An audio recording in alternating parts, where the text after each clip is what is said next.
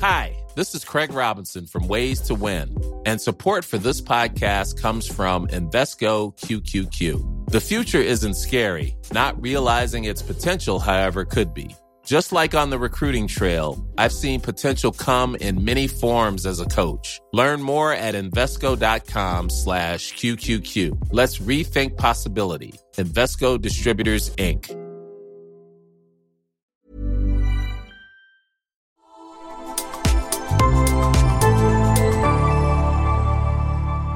Asennemedia. Homon terve kaikille teille Kamasutra Sareille ja Jareille. Tämä on Onks OK podcast, jossa penetroidutaan porukalla oman minäkäsityksen, seksuaalisuuden ja itsetuntemuksen mielihyvä alueille. Minä, Dier Peso, en lähestulkoonkaan yhtä pätevä kuin alkuperäinen Dier Eki. Olen täällä etsimässä tietoa ja jakamassa ymmärrystä teidän kysymyksiin seksistä ja seksuaalisuudesta. Muistuttamassa meitä jokaista siitä, että olemme ok.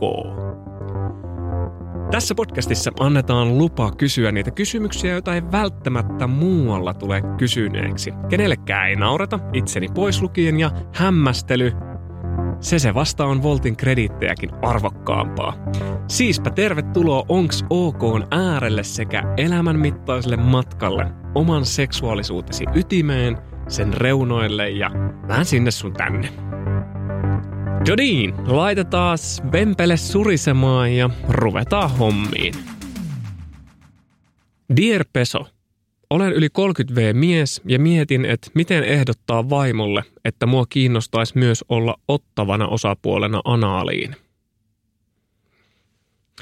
Onpa hyvä kysymys, jos alkuun vähän pengotaan ja ihmetellään, miksi tällainen kysymys on relevantti ylipäätänsä. Miksi miehen täytyy kysyä heterosuhteessa, että saisiko hänkin olla ottava osapuoli – Mulla oli mun seksuaalineuvontikoulun harkka-asiakkaana kundi, jonka kanssa me pohdittiin vähän samantyyppistä kysymystä. Saako mies olla pikkulusikka? Jos sun ensimmäinen ajatus on, että totta kai saa olla, niin hyvä. Mutta kuinka usein me nähdään tai annetaan miehen olla pikkulusikan roolissa heterosuhteessa – ja en tarkoita pelkästään fyysisesti lusikassa, vaan asetelma siitä, että mies onkin se, joka kaipaa sitä suojaa, turvaa, sitä, että on heikko tai herkkä toisen syleilyssä. Miksi miehen tulee useimmin olla se antava osapuoli? Eli se, joka antaa turvaa ja on vahva, antaa myös seksissä, eikä ole ottamana osapuolena – Anaaliseksi nähdään myös miehisyyden uhkana, sillä tunnetusti se liitetään homouteen ja feminiinisyyteen, mikä tuntuu hassulle, kun jokainen meistä tietää, että about kaikilla meillä on anaalia. Seksuaalinen suuntautuminen ei esimerkiksi tuo mukana eturauhasta, vaan se tulee syntymässä mieheksi määritetyille. Ja mitä tulee feminiinisyyteen, niin se on aika kaukana, kun katsoo vaikka PPC-porno, eli Big Black Cock pornoa tai karhumiesten painia. Meidän mennä sanat sekaisin heti, kun alettiin puhumaan pornosta. No, mutta mennään itse kysymykseen. Hienoa, että oot tunnistanut, mitä sä haluat seksiltä ja mistä kaikesta saat nautintoa. Mun ystäväpiiristä löytyy heteropareja, joissa mies on myös ottavana osapuolena. He ovat ostaneet joko dildoja tai strap-onin, eli semmoisen vyödildon. Ja se jos mikä on ok. Mä lähestyisin tätä aihetta keskustelemalla ylipäätänsä nautinnosta sun puolison kanssa, että mistä te molemmat osapuolet saatte nautintoa seksissä. Sen jälkeen mä avaisin hänelle, että miksi juuri tämä asia tuottaa sulle nautintoa. Jos sä vaan osaat sanottaa sitä ääneen, kertoa aiheesta lisää sun puolisolle. Jos puoliso välittää susta, niin kuin varmastikin näin on, niin se välittää myös sun nautinnon lähteistä. Mutta on hyvä myös antaa hänelle mahdollisuus kieltäytyä ja kunnioittaa hänen rajoja. Mä oon itse esimerkiksi ihmetellyt sitomista, että miksi ihmiset kokee nautintoa siitä, että heitä sidotaan. Mulle sidonta näyttäytyy lähinnä semmoisen niin kivun kautta ja jollain tasolla vähän pervoiluna. Ja tämä nyt kertoo enemmän musta kuin sidonnasta. Kun mulle avattiin tätä aihetta ja kerrottiin, että moni kokee itse asiassa sitomisen tuovan sellaista läsnäoloa siinä hetkessä, niin mä ymmärsin, että okei, okay, wow, mm, ehkä mäkin voisin testata tätä. Läsnäolo on nimittäin yksi keskeisimpiä asioita nautinnossa, joten ehkä sidonta voisi auttaa sen harjoittamisessa. Jälleen kerran mä huomasin, miten mun omat ennakkoluulot rajoitti mun toimintaa ja kaiken kaikkiaan mulla oli siis aivan väärät mielikuvat myöskin sidonnasta. Tieto lisää ymmärrystä. Tiedä enemmän ja luule vähemmän, Joonas. Aiheen esiin nostaminen saa olla herkkä aihe sulle ja se saa tuottaa myöskin epävarmuutta. Voi olla, että tämä aihe on sun puolisolle aivan yhtä normaali kuin renkaiden vaihto, tai voi olla, että hän tykkää ajatuksesta ja se on myös täysin ok.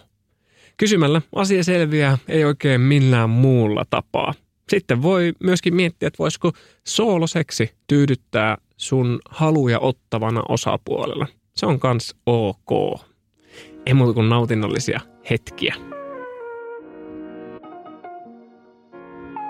Dear Peso, onks ok kertoa ystäville ja tutuille, että on ollut sata vuotta naimisissa ja nyt peuhaa myös muiden miesten kanssa?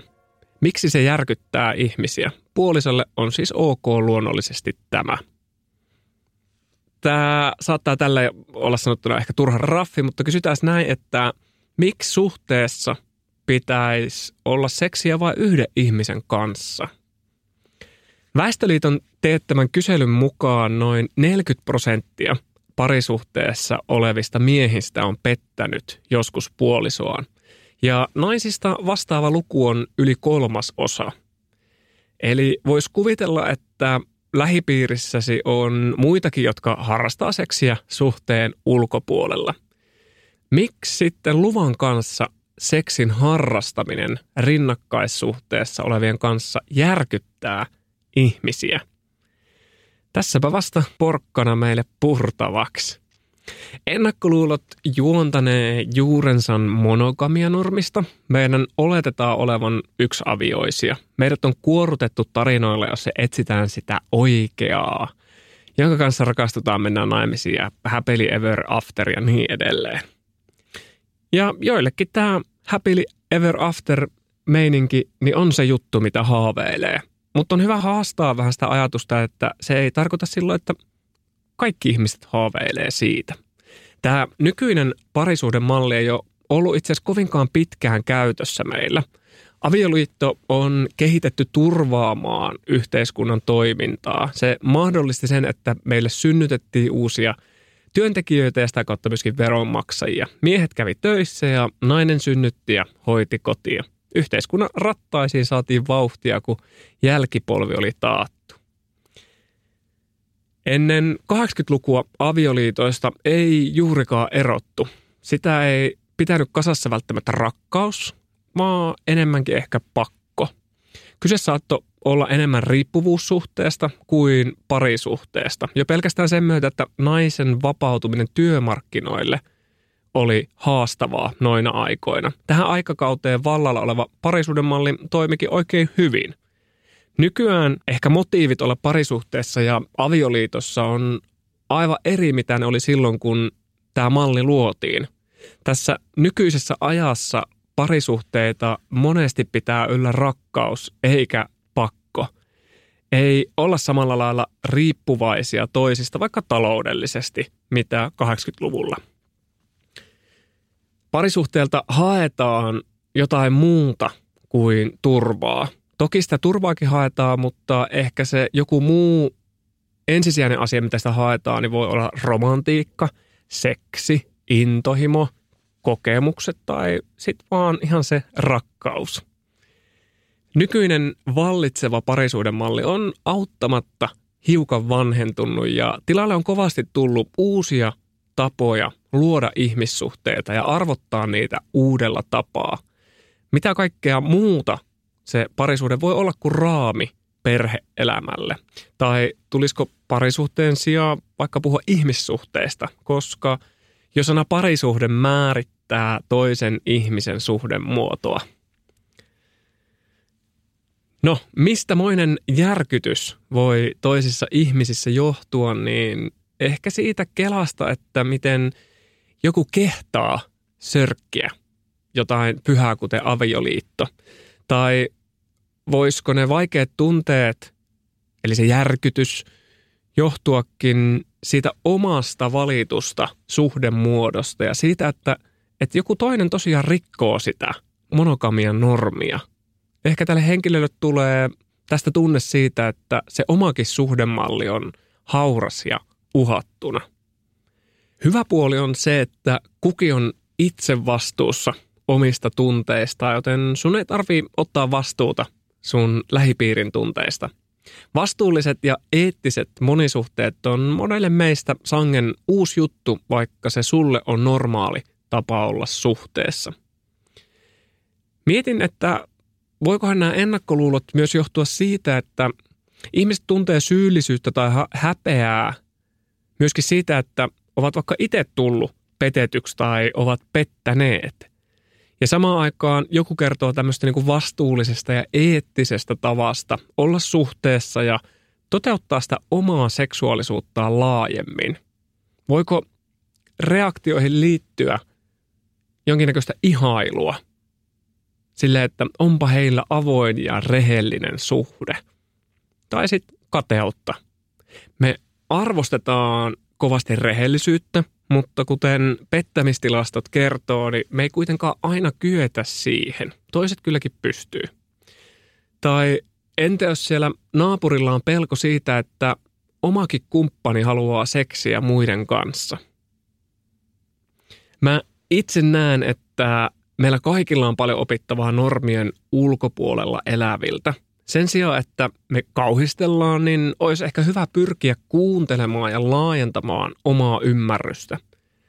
Meillä on poskettomat mahdollisuudet oppia erilaisuudesta. Voisiko tässäkin ajatella, että voisi poimia rusinat pullasta. Tällaiselle pullamössö sukupolvelaiselle se on varmasti luonnollista. Eli napata vaikka naapurin suhdemallista sellaisia elementtejä, jotka voisi toimia itsellä – ei tarvitse hypätä siis toiseen päätyyn kokonaan, vaan pohtia siitä väliltä jotain tai sitten vaan pysytellä omassa jutussa. Mutta ehkä vähän uteliaasti tutkailla, että mitä kaikkea muuta on tarjolla. Pitää mieli avoimena ja uteliaana. Sitten on myös hyvä muistaa, ettei sun ja puolisosi suhdekuviot tai niiden perustelut kuulu ulkopuolisille ihmisille – jos susta tuntuu, että haluat kertoa siitä tai asia tulee tahtomattasi esille, niin voit pysähtyä pohtimaan, että mitä tunteita ulkopuolisten mielipiteet sussa herättää. Musta tuntuu muutenkin, että monien ihmisten suuri ongelma on lopulta se, että niitä kiinnostaa liian paljon se, mitä muut tekee ja miettii. Ja liian vähän se, mitä ne itse tekee ja miettii jokaisella meillä on yksi elämä ja se on meidän jokaisen oma, niin ei kenenkään pitäisi joutua miettimään, että mitähän joku muu just mun suhdemuodoista ajattelee. Eiks vaan? Lähipiirin ymmärrystä voi kasvattaa myös tiedon saaminen. Voisiko tärkeimmille lähipiirin ihmisille vaikka suositella jotain kirjallisuutta tai podcasteja aiheesta, kuten Mirja Hämäläisen Avoimet suhteet kirja tai monisuhteellista podcastia – tai onko jotain muita tapoja, joilla sitä ymmärrystä aiheesta voisi laajentaa? Varmasti on. Tärkeintä tässäkin on asioista puhuminen. Toki on hyvä muistaa, ettei ole teidän vastuu opettaa muita ihmisiä näkemään normien ulkopuolelle. On enemmän kuin ok elää näkyvää ja omanlaista elämää. Se jos mikä on mahtavaa. Jos tuntuu, että oot valmis tulemaan ulos monogamiakaapista, niin anna palaa. Voipi olla, että oma esimerkki rohkaisee lähipiiri ihmisiä ravistelemaan oman kaapin seiniä. Ja jos sua kiinnostaa kuulla lisää näistä aiheista, niin muista seurata mua Instagramissa ja TikTokissa käyttäjänimellä Peso Joonas. Dear Peso, Haluan isäksi, mutta en ole varma, onko musta siihen. Onks ok? Olen sinkku ja kohta 30, joten isäksi tulemiseen liittyy muitakin haasteita. Ok, täällä tuli kylmikset. Ää, mä samaistun tähän täysin. Ja mä uskoisin, että sukupuolien katsomatta, niin aika moni varmasti miettii omaa riittävyyttä vanhemmaksi tulemisesta. Voi Jessus soikoa, jos mun elämää yhtäkkiä pulpahtaisi ää, joku lapsi, niin kuin lapset tähän maailmaan pulpahtelee vaan, niin mä varmaan vaan tuijottaisin sitä ja kelaisin, että ää, miten tämän saa pidettyä hengissä, niin kuin Tamakotsi aikoinaan sai, vai saiko sitäkään piettyä hengissä. Tämä isyys aiheena on myös tosi mielenkiintoinen. Äh, sinkkuysyys vielä mielenkiintoisempi. Millainen on itseellinen isä? Onko sellaista ees? Miten isät selviää niiden lasten kanssa, kun saariosinkin ruuat on äitien tekemään, vai pärjääkö ne juuri sen takia? Onko meillä juuri tämän takia äitien tekemää safkaa, jotta sinkkuisät selviää isyydestä? Ja mä en ole ihan varma, että oliko toi äskeinen sarkasmia vai yhteiskuntakritiikkiä vai mitä. Mutta sama meno jatkuu, kun mietitään yleisimpiä kysymyksiä faijuuteen liittyen. Millaiseksi lapsi kasvaa, jos sitä kasvattaa vain mies, eikä ole äitiä kertomassa, mitkä ulkovaatteet tulee laittaa päälle? Kuka sitä lasta hoitaa, kun mies on töissä? Entä jos mä en jaksa herätä yhdellä syöttämään sitä vauvaa?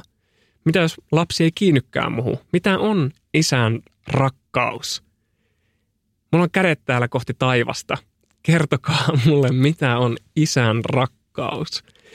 Niin, nämä on jotenkin aika hassun kuulosia kysymyksiä, mitä mun mielessä heräs. Ja samalla mä huomaan, kuinka mä yritän käpertyä itseeni ja olla kysymättä näitä kysymyksiä ääneen, koska muuten mä paljastan itsestäni jotain, jonkun heikon osan. Sen, että onko musta isäksi. Vitsi, miten valtava kysymys. Ei näin pienen miehen sielussa riitä tähän näkemystä – Joten mä otin yhteyttä Jani Toivolaa, joka on siis mun toteemieläin, ja kysyin, että mitä hän pohti isäksi tulemisesta. Ennen Panteria, mietitkö sä Jani, että onko susta isäksi? Jos kyllä, niin miten sä käsittelit sitä tunnetta? Kyllä mä mietin tosi paljonkin ennen mun tyttären syntymää sitä, että onko musta isäksi. Ehkä se jopa yllätti, koska samaan aikaan se haave oli ollut niin vahva ja selkeä tosi monta vuotta, mutta sitten mitä konkreettisemmaksi se mahdollisuus tavoitella niin kuin vanhemmuutta tai yrittää lasta, mitä lähemmäksi se tuli, niin sitä enemmän ehkä myös se semmoinen tietynlainen epävarmuus nousi. Osa siitä oli ehkä sellaista omaa henkilökohtaista epävarmuutta, että onko minusta siihen, ää, miten mä selviän ja, ja tajuaks mä, mihin mä oon niin hyppäämässä tai onko mä valmis ja mistä mä joudun ehkä luopumaan tai näin. Mutta kyllä toinen osa siinä, mikä myös yllätti, niin oli ihan siinä viime metreillä tuli iso epävarmuus myös jotenkin siitä, että saako näin ryhtyä vanhemmaksi. Ja tajus jotenkin, että se ehkä liittyy siihen laajempaan yhteiskuntaan ja siihen maailmaan, jossa on myös itse kasvanut, että mikä on se käsitys siitä, mikä on perhe. Ja, ja oli kasvanut maailmassa, jossa perhe on isä ja äiti, äh, eli semmoinen niin kuin heteroidin perhe. Niin se yllättävän paljon nousi siinä viime hetkellä myös omaan tajuntaan jotenkin se pelko ja epävarmuus siitä, että saako näin toimia ja, ja, ja kun mitä se vanhemmuus on ja toteutuuko siinä silti se lapsen etu ja kaikki, mitä se tarvitsee. Mutta sitten ihanasti mä keskustelin aiheesta mun mummon kanssa, joka oli silloin jo lähemmäs 90, ja mummo sanoi, että rakkautta se lapsi tarvitsee ja että sitä sulla on annettavana, että anna mennä. Ja se oli kyllä ehkä semmoisia viimeisiä sysäyksiä, mitä mä kaipasin ja tarvitsin. Ja toinen keskustelu, mitä mä kävin ystävän kanssa, niin hän sanoi myös musta tosi vahvasti, että hän sanoi itse omalla elämän kokemuksella, että olisi ehkä halunnut hankkia enemmän lapsia, mutta sitten aika ikään kuin meni ohi. Ja sanoi mulle, että harvoin hän on kohdannut ihmistä, joka olisi katunut sitä, että on hankkinut lapsen ja halusi sillä jotenkin rohkaista siihen, että, ehkä aika moni sitten semmoinen asia, mitä etukäteen pelkää ja pohtii, niin kun se lapsi on maailmassa, niin, niin sitten se elämä vaan muuttuu ja asettuu jotenkin uuteen asentoon. Ja mä uskon, että jokaisesta on vanhemmaksi. Ää, ää, jokainen meistä varmasti tarvii siihen erilaista tukea ja se voi herättää meissä monenlaisia yllättäviä tunteita ja reaktioita. Mutta jos siitä uskaltaa itse olla avoin kaikesta, mitä se herättää ja että saa elää semmoisessa ympäristössä, missä kaikesta voi puhua, niin se on jo iso plussa. Mikä sai sut olemaan varma, että susta on isäksi ja tekemään semmoisia niin ensimmäisiä askeleita sitä haavetta kohti? Mun kohdalla ehkä kävi sille hassusti, että ne ensimmäiset konkreettiset askeleet kohti sitä vanhemmuutta oikeastaan vähän niin kuin mun puolesta otti mun tyttären äiti. Mä olin haaveillut vanhemmuudesta tosi pitkään ja, ja muutamia sellaisia polkuja vähän jo tunnustellut ja käynyt keskusteluita kumppanuusvanhemmuudesta muutaman ihmisen kanssa, mutta ne oli sitten kuitenkin molemmat sellaisia polkuja, jotka ei varsinaisesti edennyt mihinkään. Mutta sitten mun tyttären äidin kanssa hän oikeastaan oli aloitteellinen ja oli tehnyt aika pitkä prosessi jo itsensä kanssa, ehkä myös naisena ja, ja äitinä, joka, joka etsi, etsi sellaista kumppania, jossa, jossa hän voisi olla siinä vanhemmuudessa se etävanhempi ja että isä olisi nimenomaan se lähivanhempi, niin oli, oli paljon sitä myös jotenkin henkisesti itsessään työstänyt. Eli mulle se sysäys vähän niin kuin tuli sellaisena odottamattomana lahjana, mikä itselle oli iso asia, koska mä oon yleensä aina elämässä semmoinen, joka ö, tosi paljon suunnittelee ja ennakoi ja elämä tuntuu, että elämä ikään kuin ei pääse niin helposti yllättää, kun on niin vahva kontrolli usein päällä. Uh, Mutta joo, hän kyllä teki sen niin kuin ensimmäisen sysäyksen ja sitten se oli ehkä enemmän itsellä semmoista askel kerrallaan asioiden kanssa etenemistä. Ää, mä jotenkin koen, että me alusta asti käytiin tosi rehellistä ja avointa keskustelua. Pystyttiin sanoa ääneen kaikki toiveet ja halut, mutta pystyttiin sanoa myös ääneen ne pelot ja epävarmuudet. Niin se oli ehkä semmoinen konkreettinen tapa myös askel askeleelta purkaa niitä erilaisia epävarmuuksia, mitä nousi tai meidän kohdalla, vaikka kun puhuttiin kumppanuusvanhemmuudesta, niin muista vaikka yksi sellainen pelko, mikä nousi jossain vaiheessa, oli se, että mitä jos, mitä jos mun tyttären äiti peruukin sen meidän sopimuksen sitten, kun lapsi on jo maailmassa. Ja sitten mä sanoin sen ääneen, ja sitten hän sanoi vastavuoroisesti, että hänkin omalla tavallaan pelkää, että mä häivyn, enkä olekaan sitoutunut siihen yhteiseen sopimukseen en mä tiedä, se taas jollain tavalla yhdisti uudella tavalla toimia tasavertaisiksi ja, ja tekisi tilanteesta jotenkin aidomman ja inhimillisemmän, niin, niin ehkä se semmoinen avoimuus on tosi tärkeä osa. Loppuu vielä Jani tämmöinen pieni suuri kysymys. Mitä on isän rakkaus? Apua, valtava iso kysymys. Kyllä mä ajattelen, että mulle se on semmoista päivittäistä uskallusta – kulkea mun tyttäreni rinnalla, uskaltaa mennä myös semmoisiin paikkoihin, johon hän mua johdattaa, mutta jotka saattaa mua pelottaa. Että mä en sen oman pelkoni vuoksi estäisi häntä kulkemasta johonkin tai tavoittelemasta asioita tai, tai että mä jotenkin omien pelkojen vuoksi kieltäytyisin näkemästä jotain hänen piirteitä tai taipuksia tai kiinnostuksen kohteita. Se on ehkä semmoinen osa vanhemmuutta, mistä harvemmin puhutaan, mutta kyllä mä ajattelen, että se on se kaikista vaativin tehtävä ja syvin tapa rakastaa. Että se, mä uskon, että vahvasti tosi moni asia on jo siinä lapsessa ja mun, mun tehtävä on rakastaa niitä asioita siinä muodossa, kun ne hänessä nousee esiin. Sitten mä voin totta kai neuvoa ja ohjata ja kannustaa ja, ja näin, mutta, mutta se kaikki on jotenkin äänessä. Niin pitää vaan uskaltaa nähdä ja kulkea rinnalla mä oon saanut kasvaa sellaisen äidin rinnalla, niin mä yritän parhaani mukaan myös sitä siirtää omalle tyttärelle. Kiitos Jani. Janilla on tosi merkityksellinen rooli mun elämässä, sillä hän on tietyllä tapaa antanut mulle luvan unelmoida isyydestä. Sinkku, homo ja mies, kolme kovaa, joista muodostuu epäyhtälö mun elämässä, kunnes mä kuulin Janin tarinan ja siitä tulikin totta – Tarinoilla on ihan valtava merkitys meille. Ne antaa luvan udelmoida, ne kertoo mikä on mahdollista ja sallittua. Ne tekee mahdottomasta mahdollista. Tuntuu hassulle, että Panteri on jo kouluikäinen ja Panteri on siis Janin äh, tytär. Ja yhä kaikkien näiden vuosien jälkeen niin Jani Toivola edustaa ylhäisessä yksinäisyydessään meillä Suomessa homofajaa. Hän rikkoi aikoinaan sen äh, lasikaton ja musta tuntuu, että hän on yhä ainoa siellä huoneessa. Ja ei pidä siis ymmärtää väärin, Suomesta löytyy muitakin homoja ja itseellisiä isiä.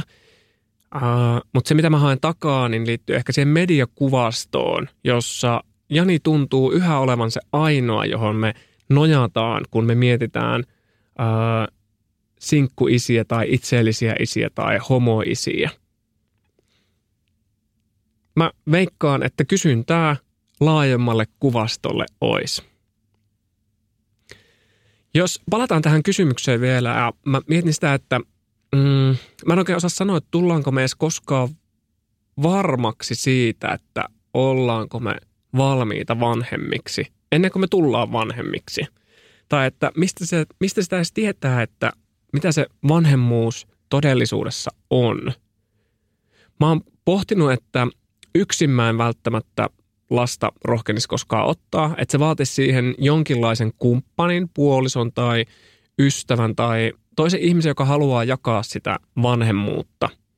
Tällöin sen asian kanssa ei tarvitsisi olla ainakaan yksin, vaikka on tukiverkostoa, mutta se on silti eri asia se tukiverkosto, kun jakaa tasapuolisesti vanhemmuus ää, jonkun kanssa. Niin mä mietin, että voisiko tällainen lähestymistapa auttaa sua sun haaveen kanssa.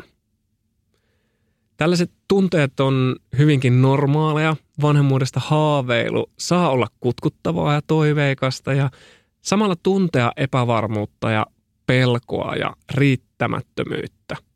Annetaan kaikille tunteille vaan tilaa.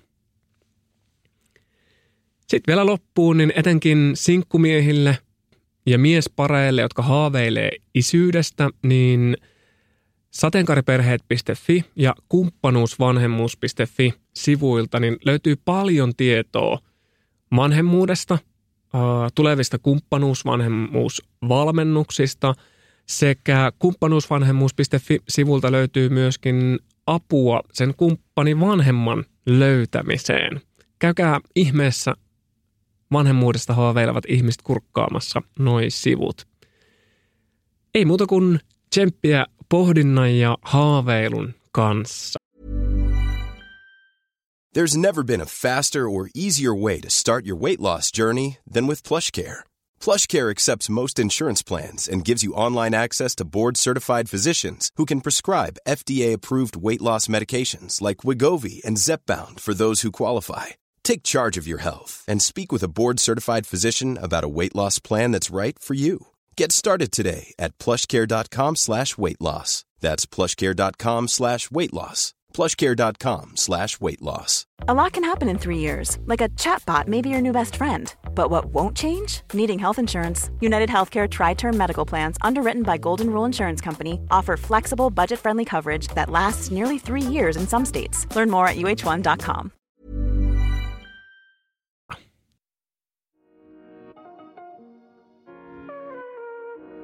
Dear Peso, olen lihava nainen ja suhteessa lihavan miehen kanssa. Yhdyntään ei oikein meinaa löytyä sopivaa asentoa ja omat vähäiset seksihalut ei tämän myötä ole ainakaan kasvaneet. Mikä neuvoksi? Nyt tuli tärkeä kysymys ja tätä oli Joodelissa joku toinenkin miettinyt. Ihan ensi alkuun niin aivan loistavaa, ihanaa, kun te ihmiset sanotatte näitä kysymyksiä ääneen.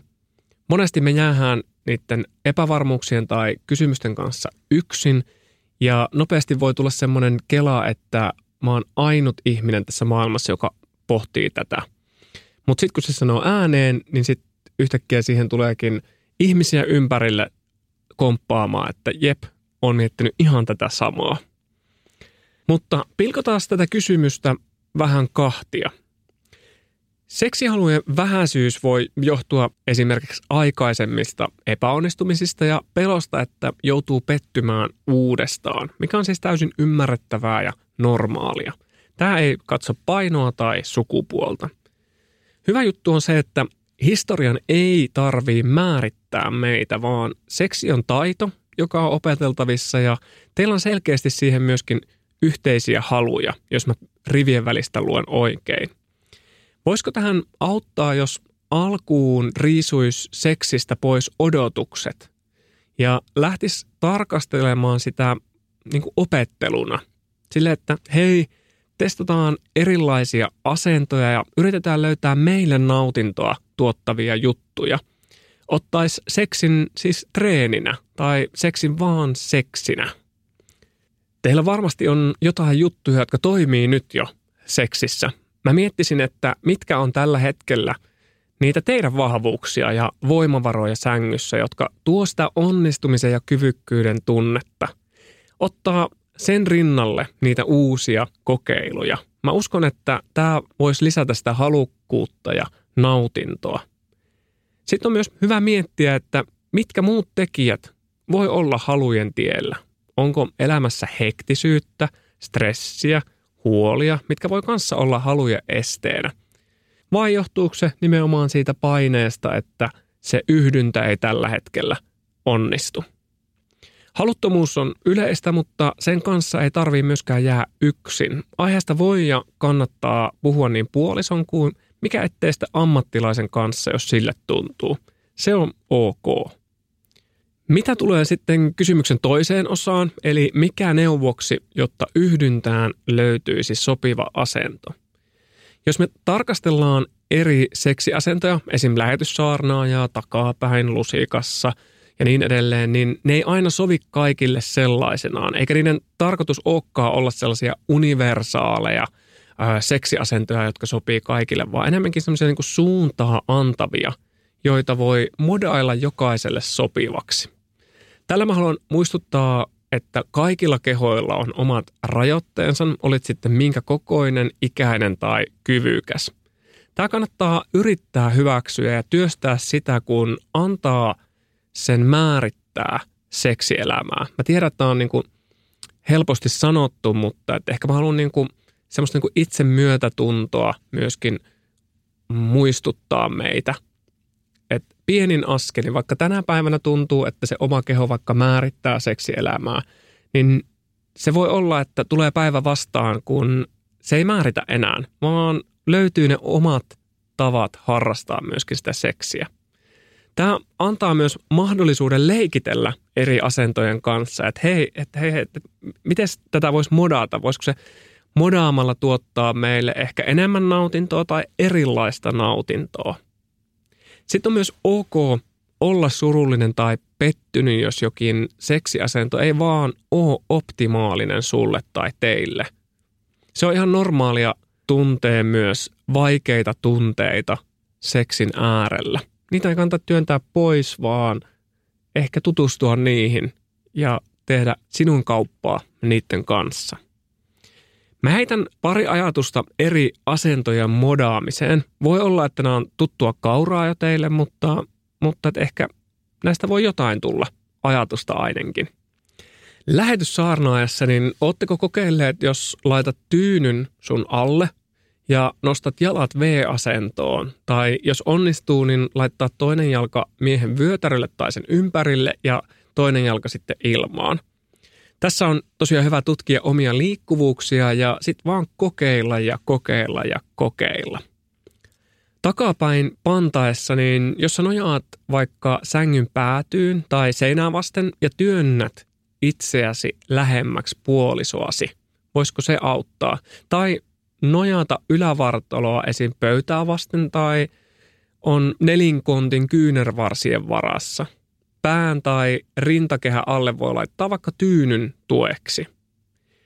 Yksi kikka, mitä itse tykkään käyttää, on tyyny just selän tai takamuksen alla. Tämä nostaa lantiota ylöspäin, joka voi toimia ja auttaa – Huomasin myös, että tähän tarkoitukseen on erilaisia tyynyjä itse asiassa olemassa, esimerkiksi Liberator-merkillä, Liberator-merkillä. Sitten tulee vähän englantia. Miten cowgirl-asento, mutta äh, modaisi sen äh, reservet cowgirliksi. Eli päällä oleva onkin toisinpäin ratsailla, niin, että katse on varpaisiin, ei kasvoihin päin. Vikana asentoehdotuksena voisi olla, että jos sä oot sun miehen sylissä ja mies penetroituu takapäin. Mä en tiedä, miten hyvin nämä asennot toimii tälleen kerrottuna, etenkin jos cowgirlit ei ole entuudestaan tuttuja. Mutta itse tykkään laittaa Googlen kuvahakuun näitä asentoja, niin sitten saa jotenkin paremmin kiinni, että missä näistä on oikein kyse, kun on jotain visuaalista, mihin sitä voi myöskin peilata. Mä itse yritin lukea myös kerran Kamasutraa, mutta se oli aivan liian heteronormatiivinen, ettei se sopinut mulle, mutta ehkä se voi sopia jollekin toiselle.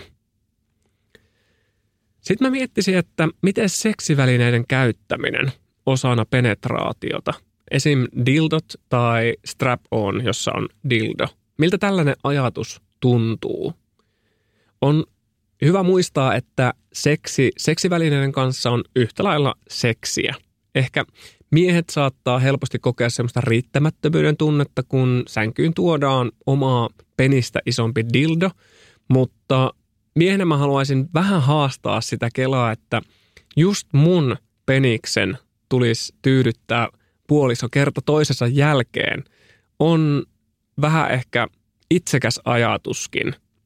Että mitäs jos ajatellaankin sen toisen nautintoa edellä? Entä jos just seksivälineen käyttäminen nostaa sitä miehistä itsetuntoa, kun näkee, miten puoliso nauttii, kun annan hänelle nautintoa seksivälineellä? Yhtä lailla asetelma voi olla, että dildo on pienempi kuin oma penis ja sama homma.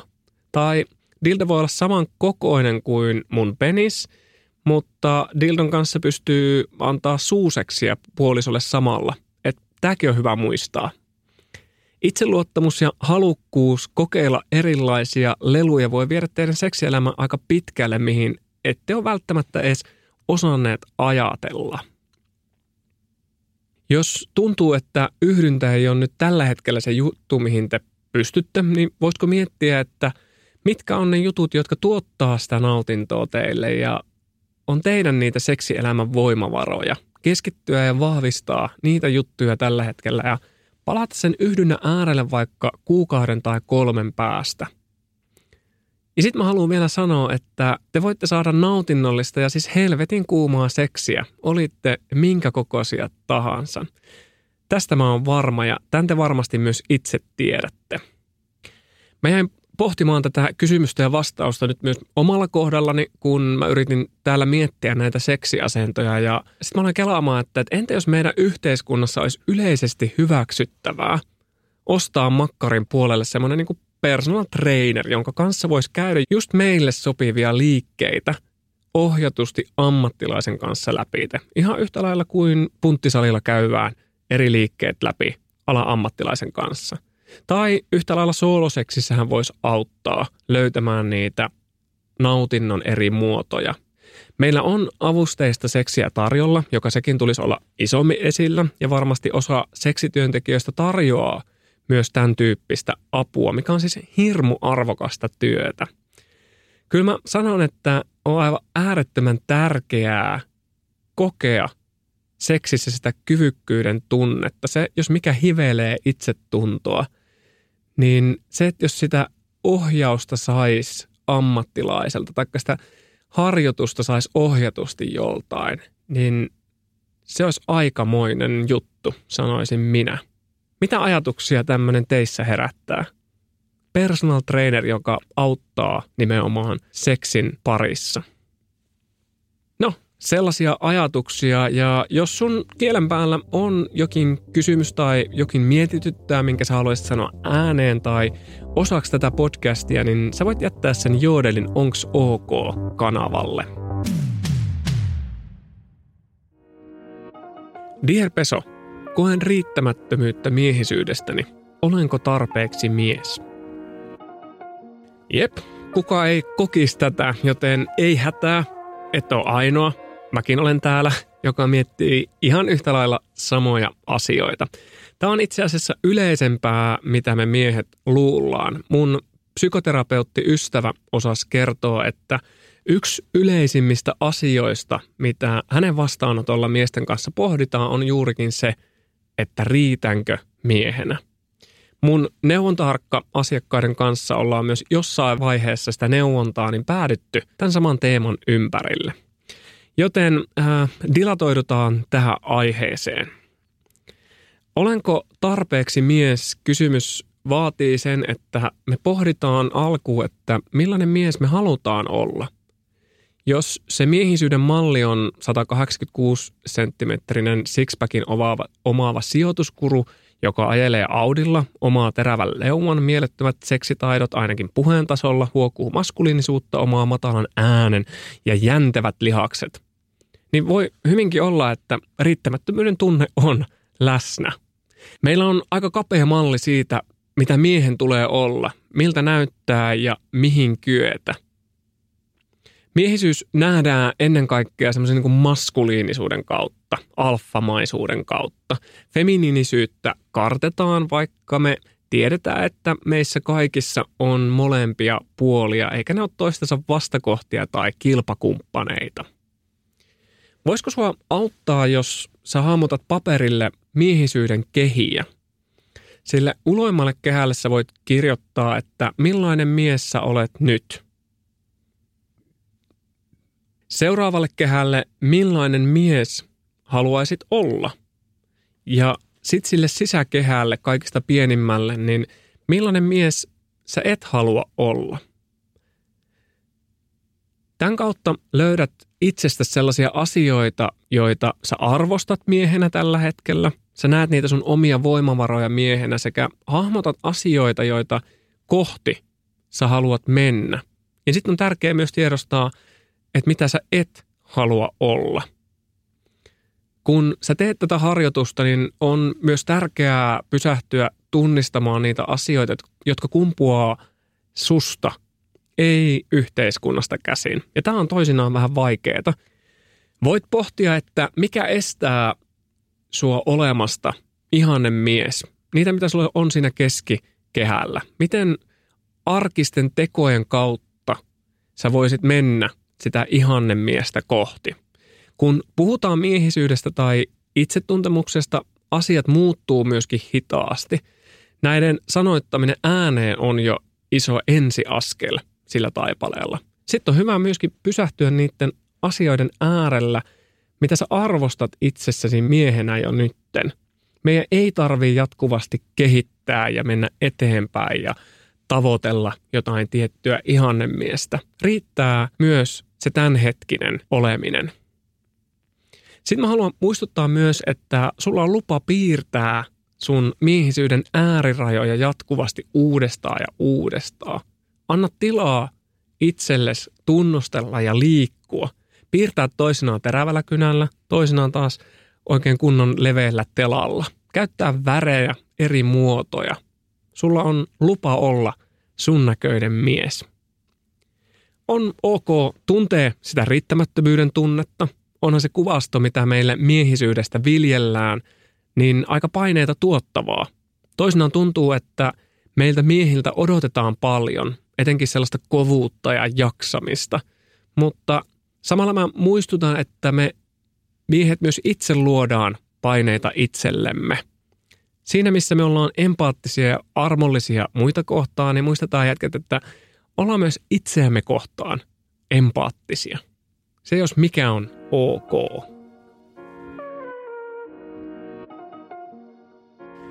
Dear Peso, ollaan puolison kanssa kiinnostuneita PDSMstä ja tutkailtu sitä yhdessä, lähinnä pornon ja seksivälineiden kautta. Pientä mietintää on aiheuttanut se, miten sessiosta saa tehtyä mahdollisimman turvallisen molemmille. Hei, kuin hienoa, miten te olette pohtinut tätä turvallisuus edellä. Ylipäätä oli seksi sitten vaniljaista tai PDSM, jotain siltä välin, niin turvallisuuden tunteen tärkeyttä ei voi korostaa koskaan liikaa – Mulla on semmoinen hähmäinen käsitys, että juurikin PDSM, mikä tällaisen tavallisen seksialauman tai siis saunan jälkeen lähetyssarnaajassa olevan silmään vaikuttaa ensisilmäyksellä turvattomalle, on juurikin itse asiassa oikein toteutettuna todella turvallista. Tai että meillä olisi paljon opittavaa varmastikin PDSM-skenestä. Mä itse olen nyt enempi mielikuvien varassa, niin mä otin yhteyden seksuaalineuvoja Pinja Eskolaan. Osa saattaa tietää hänet Kynäniekka nimellä. Kysyin häneltä, että mitä ajatuksia aihe herättää hänessä, miten siitä PDSM-sessiosta saa tehtyä mahdollisimman turvallisia kaikille osapuolille. PDSM-sessiostahan voi tehdä turvallisen hyvin monella tapaa ja kaikki nämä seikat on tosi, tosi, tosi olennaisia. Mutta sanoisin, että kaiken keskiössä on kommunikaatio. Eli ensin selvitä omat rajas, selvitä, että mikä kiinnostaa, mikä ei kiinnosta ja mikä saattaisi kiinnostaa, jos tilanne on siihen otollinen. Sen jälkeen äh, kommunikoikaa kumppanin kanssa. Ylipäätään leikkeihin kannattaa ottaa semmoinen kumppani, jonka kanssa kommunikaation tavat osuu yhteen. Ö, sopikaa, että miten session aikana kommunikoidaan, kun se sessio tulee ajankohtaiseksi. Ihmisillä on eri tapoja kommunikoida sessiossa. Demonstroikaa turvasana, eli millä asialla ö, sessio saadaan katki ja mitä se käytännössä tarkoittaa. Ja kun mä sanon katki, niin katki tilanteessa, jossa sessio ei jollain tavalla tuntuskaan enää hyvältä.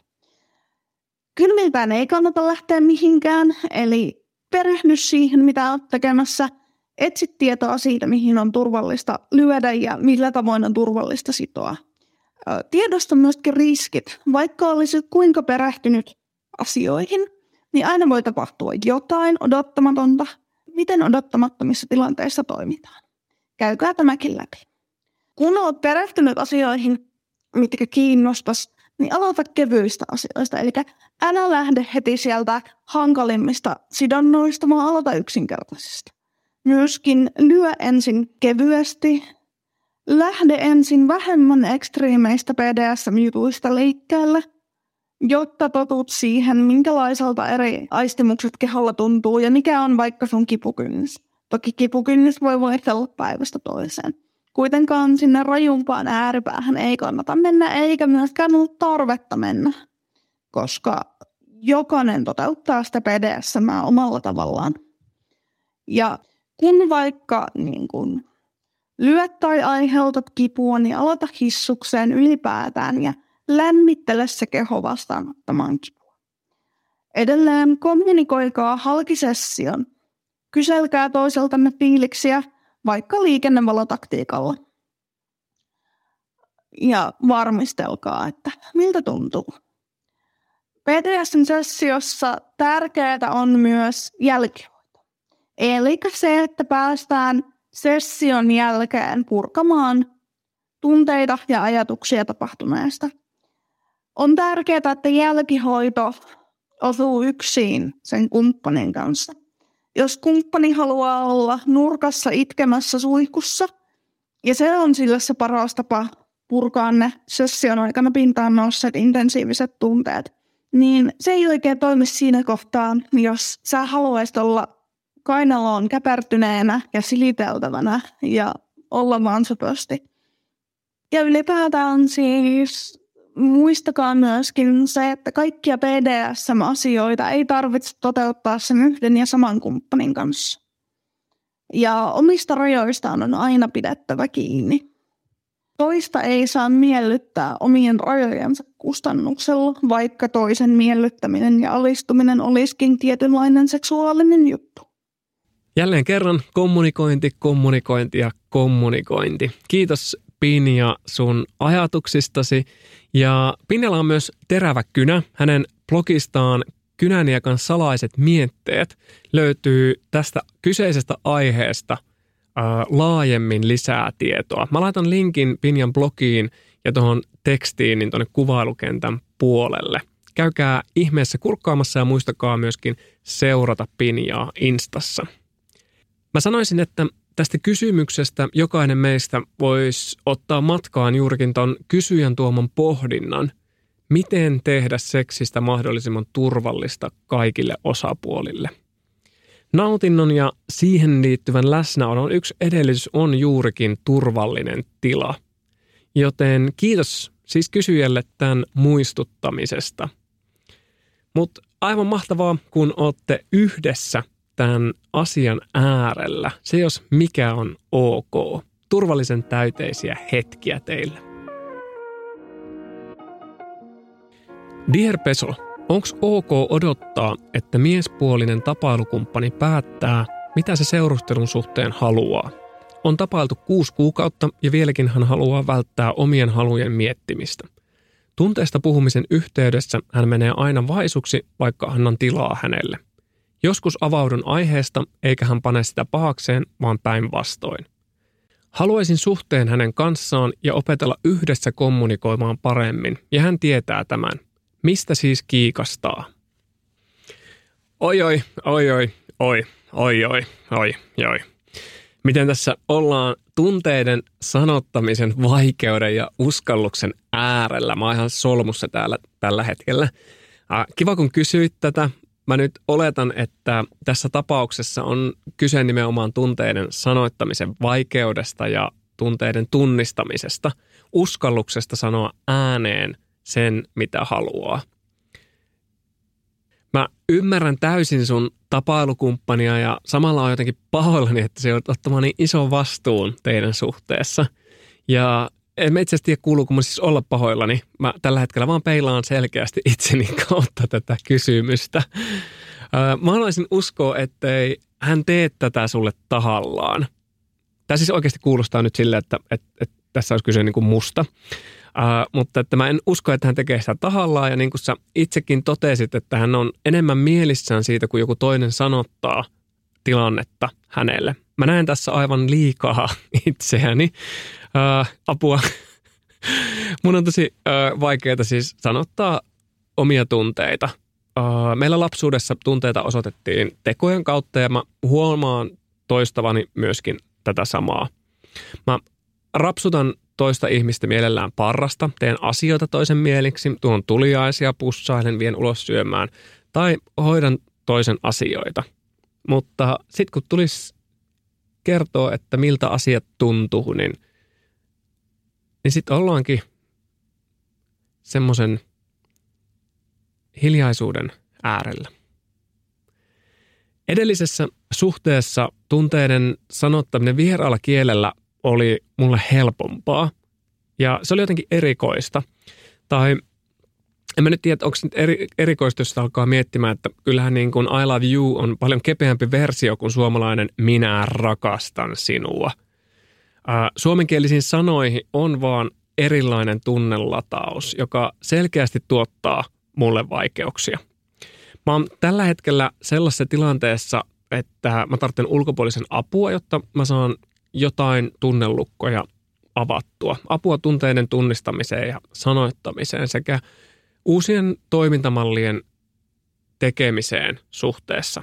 Mä oon yrittänyt yksin pärjätä tämän asian kanssa ja ajatellut, että kyllähän mä nyt selviän tämän kanssa, että kyllähän mä nyt niin kuin somessakin puhun tosi avoimesti asioista ja tunteista, mutta ei se vaan aina sitten mene niin. Tuollainen puoliso kuin sä – on varmasti sun tapailukumppanille turvaa tuova ihminen. Ja se on jotenkin niin kuin lahja hänelle, joten hyvä sä. Monesti meillä miehillä on vaikeuksia sanottaa tunteita, kun ei ole ollut sellaisia roolimalleja. Poikia on kasvatettu pärjäämään yksin ja sitä kautta myös olemaan tunteiden kanssa yksin. Tästä aiheesta on tehty myös tutkimuksia päiväkoti-ikäisillä lapsilla – tyttölasten itkuun reagoidaan nopeammin ja herkemmin kuin poikalapsien.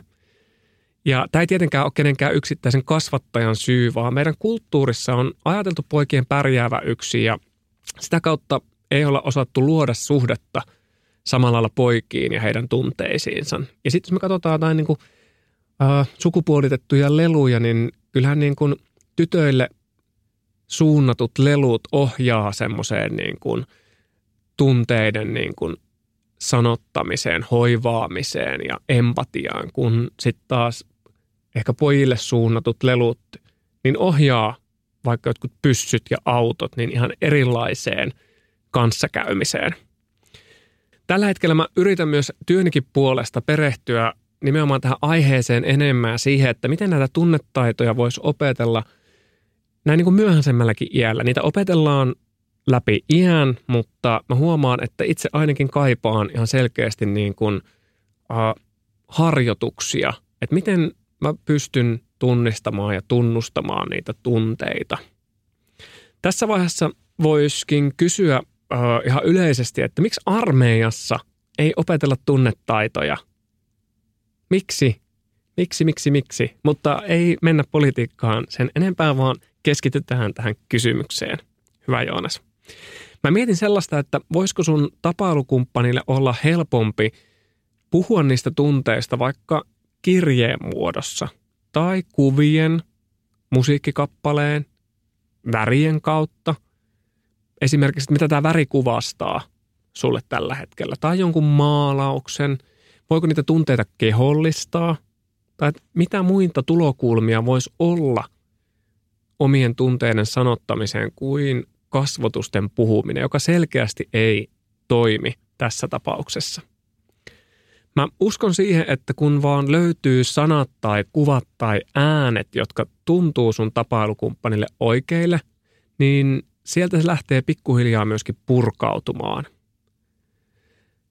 Tässä on tietenkin vaikea sanoa, että eikö tapailukumppani osaa sanottaa omia tunteita vai eikö hän oikeasti tiedä mitä haluaa tai onko syynä joku muu – olisi tietty helppo sanoa, että terapia tarjoaa hopealuodin tarjottimella tähän ongelmaan, mutta mä en ole diagnosoimaan ketään, enkä mä haluan antaa sellaista kuvaa, että kaikilla edes olisi mahdollista päästä terapiaan tuosta noin vaan, taikka että tämä tilanne edes tarvitsisi terapiaa. Ehkä se, mitä mä yritän sanoa, on, että jos vain mahdollista, niin tarjota juurikin sitä sun jo tällä hetkellä luomaa niin turvallista tilaa sille toiselle, missä hän voi opetella sen luotettavan ihmisen kanssa omien tunteiden sanottamista. Jokin syy on sille, että hän on kuitenkin kuusi kuukautta ollut sun kanssa ja arvostaa sun sanomisia. Tsemppiä kovasti ja haluan muistuttaa, että pyrkimys hyvään kommunikointiin on aivan älyttömän tärkeä perusta ihmissuhteelle. Dear Peso, Onks ok, jos tykkää makeista munkeista? Öö, ootko kenties Pate Mustajärvi? Ja vaikka et oliskaan, niin on ok. Spank me.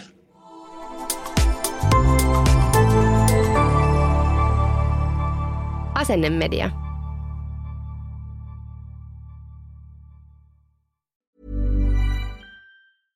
Hey, it's Paige DeSorbo from Giggly Squad. High quality fashion without the price tag. Say hello to Quince. I'm snagging high-end essentials like cozy cashmere sweaters, sleek leather jackets, fine jewelry, and so much more. With Quince being 50 to 80% less than similar brands. And they partner with factories that prioritize safe, ethical, and responsible manufacturing. I love that. Luxury quality within reach. Go to quince.com slash style to get free shipping and 365 day returns on your next order. Quince.com slash style.